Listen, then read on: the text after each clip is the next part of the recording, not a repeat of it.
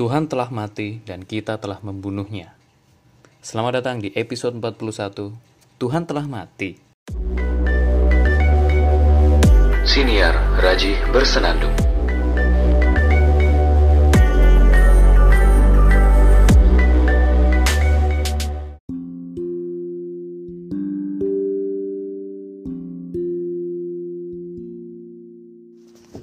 Oke, pertama-tama mohon untuk tidak berpikir macam-macam tentang saya karena saya tidak dalam rangka menjelek-jelekan Tuhan, nggak sesat juga, tidak murtad atau keluar dari agama, nggak. Saya bahas ini tuh karena ada maksud. Menurut saya juga kalimat yang saya sebutkan di awal tadi itu benar-benar menarik dan relate banget dengan kehidupan manusia. Kehidupan manusia dalam beragama gitu khususnya. So, kalau Anda masih berpikir saya ini berusaha menyesatkan, ya mending segera ditutup saja ini podcast. Tidak perlu didengarkan karena khawatirnya nanti Anda ikut tersesat. Tapi kalau Anda masih bersedia mendengarkan penjelasan saya sampai akhir, monggo silahkan. Toh saya tidak bermaksud menyesatkan Anda. Saya hanya ingin mencoba mengulas saja, mengulas tentang kalimat yang saya ucapkan di awal tadi, di pembukaan tadi yaitu Tuhan telah mati dan kita telah membunuhnya.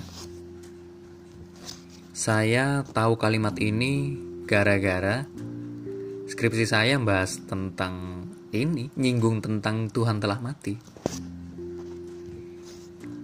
Ada konsep tentang nihilisme dan saya tidak dalam rangka menjelaskan nihilisme di sini karena akan panjang sekali nanti. Saya ingin membahas tentang God is cuma Eh, beberapa part saja atau satu bagian saja tentang Gotistot. Kalau menjelaskan Gotistot keseluruhan juga terlalu banyak. Pertama kali saya dengar itu dari dosen pembimbing saya karena waktu itu kami lagi deadlock ya. Saya dan pembimbing saya deadlock bingung tentang ngambil judul skripsi apa. Lalu kami sama-sama diskusi dan ketemulah kondisi masyarakat yang menyalahi dalam beragama gitu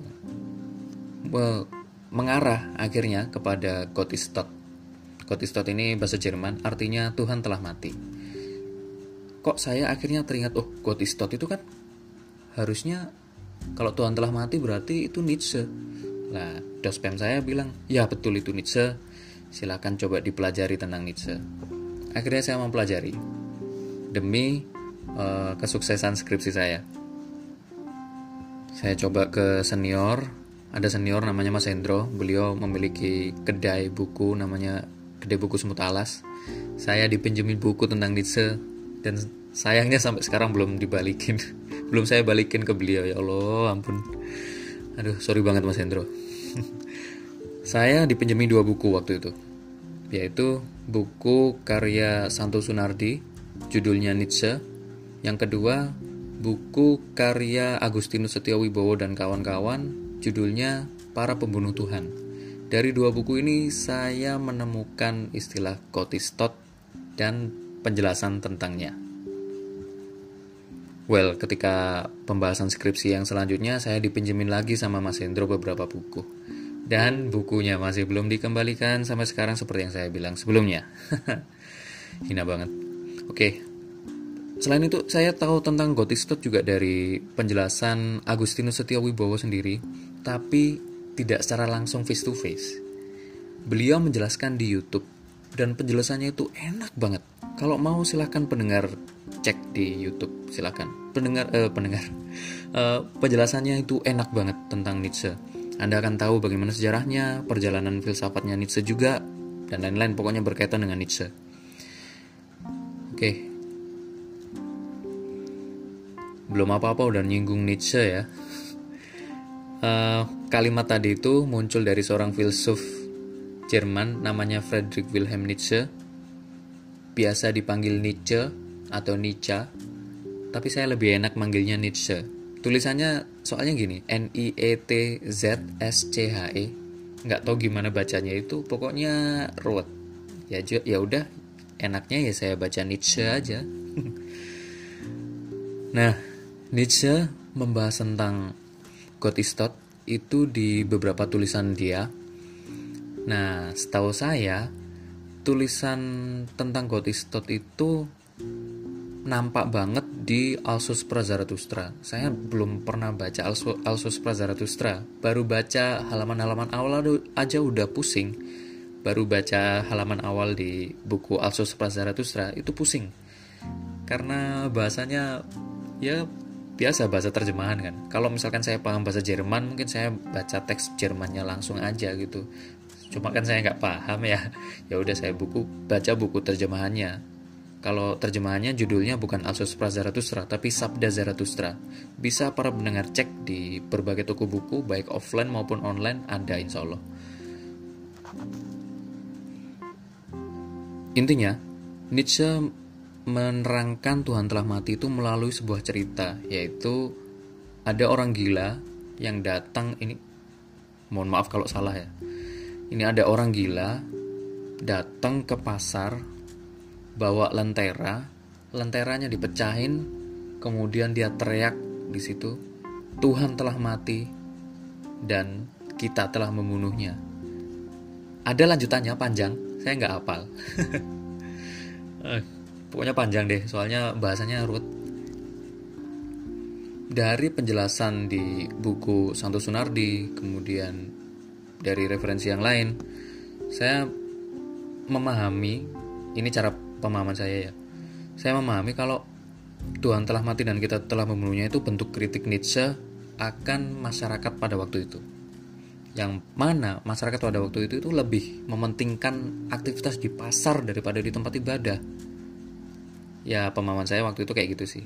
Lalu ada satu penjelasan menarik dari Gotistot di buku Santo Sunardi. Ini yang akan menjadi inti pembahasan di episode kali ini. Kayak gini. Ada kalimat yang uh, ya apa ya? Ya istilahnya bukan menampar sih, tapi masih terngiang-ngiang gitu di pikiran saya. Kalimatnya seperti ini. Kalau nggak salah ya.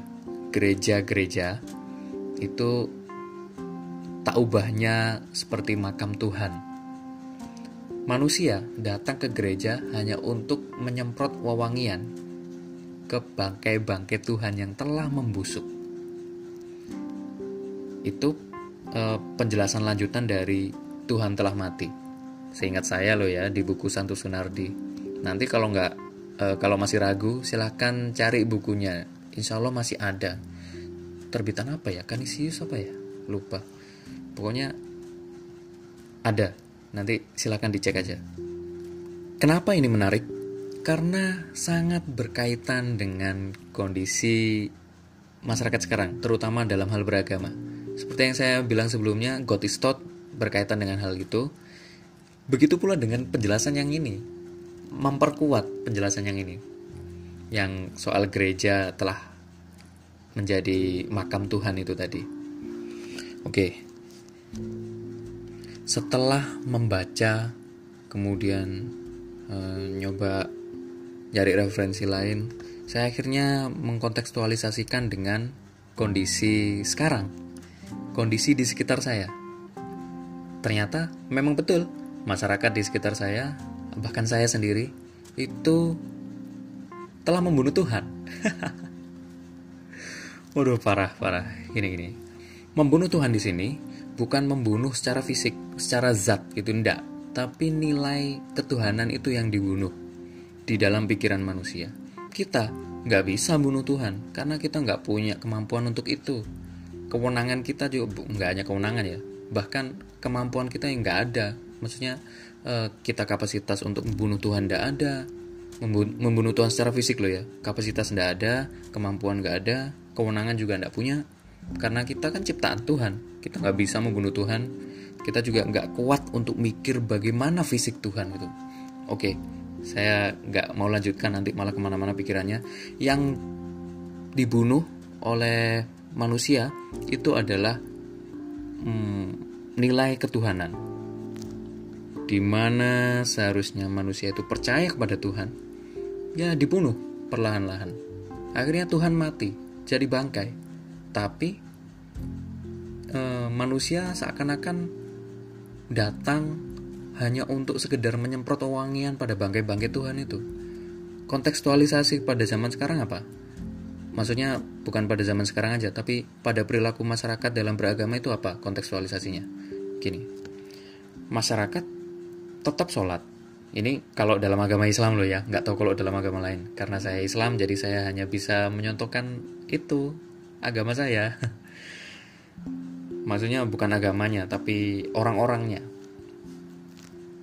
Gini, orang-orang Islam banyak, ya mereka masih sholat, masih mungkin mengaji, menjalankan ritual ibadah, ke masjid, dan lain-lain. Uh, mungkin berzikir menyebut nama Allah dan juga berdoa. Tapi di saat yang sama mereka menyalahi aturan dari Allah, dari Islam ya kalau aturan dari agama itu kan aturan ketuhanan juga kan ya so ternyata orang-orang itu menyalahi gitu satu contoh yang uh, bisa saya berikan di sini adalah pacaran Aduh, kenapa pacaran ya?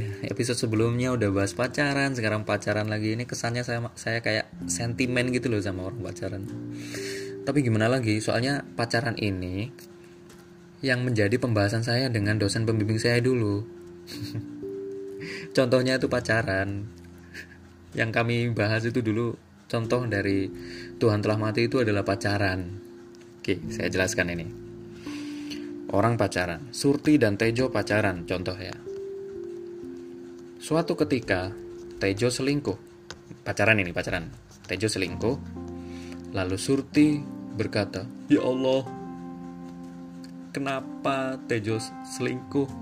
Kenapa dia jahat pada aku ya Allah? Astagfirullah, dia jahat banget. Ada yang aneh nggak? Kalau menurut saya ada yang aneh. Pertama, Surti dan Tejo berpacaran. Dalam agama Islam boleh apa tidak berpacaran? Tidak boleh, setahu saya, karena itu mendekati zina. Makanya tidak boleh. Nah, yang kedua, Ketika Tejo selingkuh, Surti mengucap nama, uh, nyebut-nyebut nama Tuhan, nyebut nama Allah, nyebut nama Allah dan ingin minta bantuan sama Allah. Masih tidak ketemu? Oke, gini. Lucunya adalah Islam melarang pacaran, tapi hamba Allah atau maksudnya umat Islam yang pacaran itu minta tolong kepada Allah untuk melancarkan pacaran. Lucu nggak sih? ini relate banget dengan yang diomongkan Nietzsche. Mungkin ini diramalkan Nietzsche ya. Ini ramalannya Nietzsche yaitu uh, tempat ibadah itu kosong. Tak ubahnya seperti makam-makam Tuhan. Manusia datang itu cuma nyemprot wangian biar bangkit Tuhan itu ya tetap wangi padahal bangkai Tuhan sudah membusuk. Artinya, Surti dan Tejo tetap beribadah, tetap menyebut nama Tuhan, tapi tetap melanggar aturan Tuhan dan mereka santai saja. Pacaran dianggap biasa saja sama mereka. Kayak gitu. Kalau masih tidak paham lagi, ayo kita diskusi. Silakan uh, kita diskusi mungkin lewat email di raji.a93@gmail.com atau di Instagramnya Raji Bersenandung ya at Raji atau mungkin DM Instagram saya di @raji.araki jangan lupa di follow langsung promosi. Oke oke. Kita balik ke topik. Kita ambil contoh lain. Puasa Ramadan misalkan. Surti dan Tejo sama-sama puasa. Tapi mereka pacaran. Dan selama puasa, mereka gandengan tangan terus, uh, berduaan terus.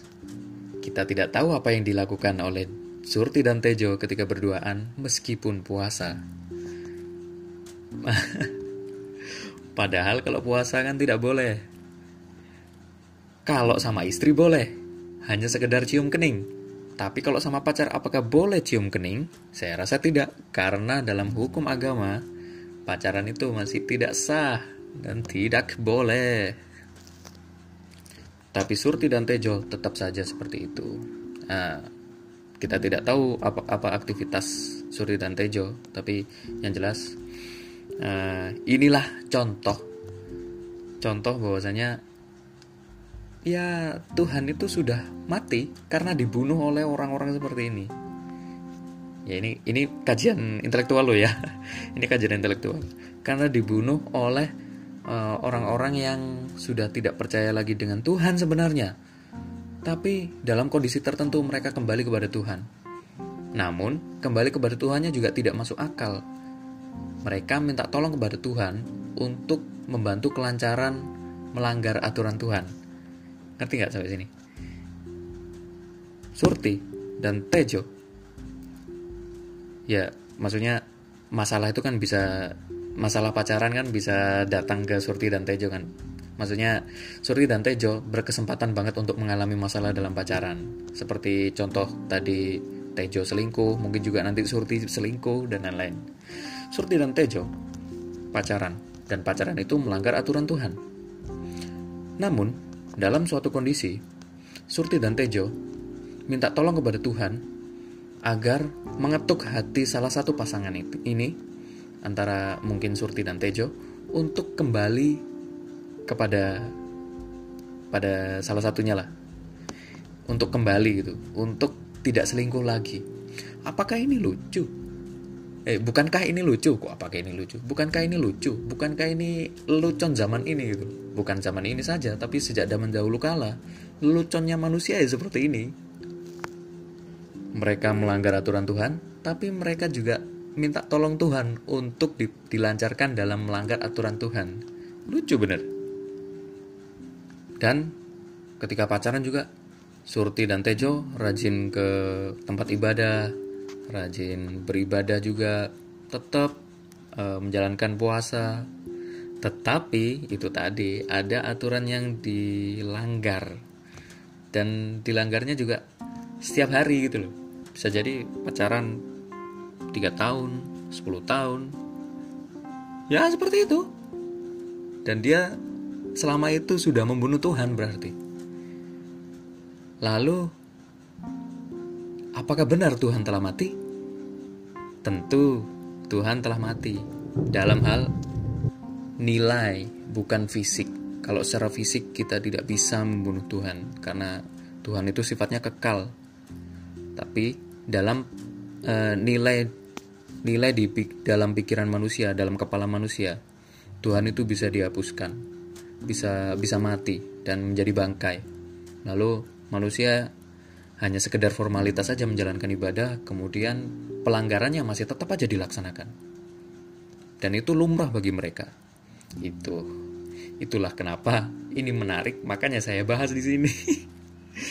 Biar paling tidak bisa menjadi pengetahuan baru mungkin yang baru dengar ya atau menjadi bahan diskusi yang semakin menarik nanti kita bisa diskusi lebih lanjut melalui email kah atau Instagram juga bisa well itu tadi pembahasan intelektualnya terlepas dari pembahasan yang filsafati tadi itu saya pribadi uh, pengen ngajak para pendengar setiap podcast Raji Bersenandung untuk introspeksi diri, baik saya maupun Anda sekalian.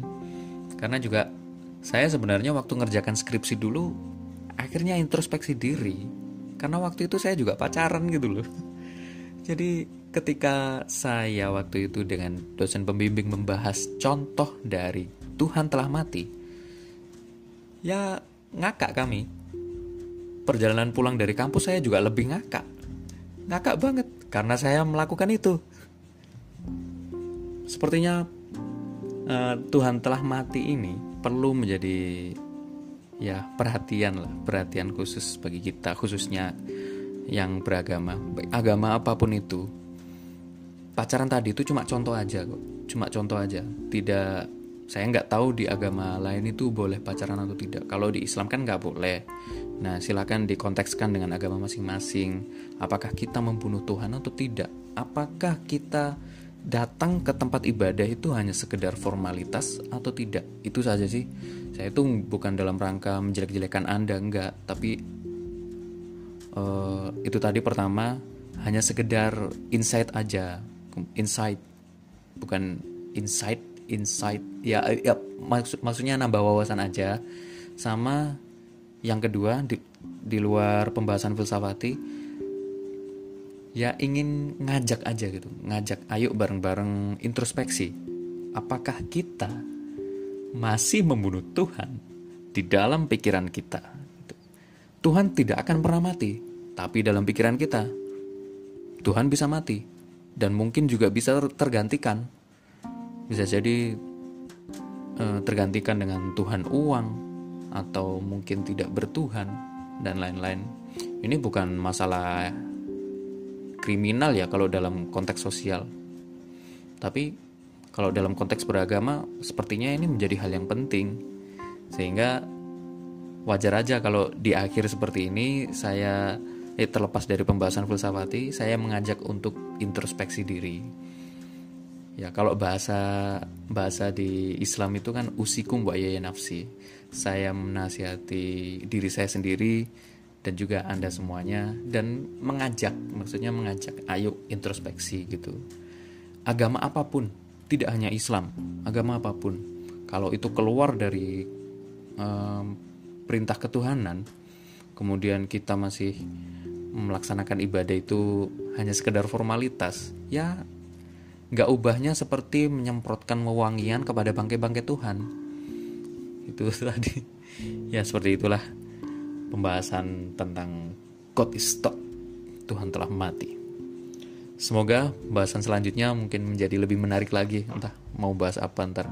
Terima kasih sudah mendengarkan sampai sini. Ini penjelasan saya. Semoga sih semoga tidak menyesatkan. Saya bukan dalam rangka ingin menyesatkan Anda semuanya. Dan terima kasih. Sampai jumpa di episode berikutnya.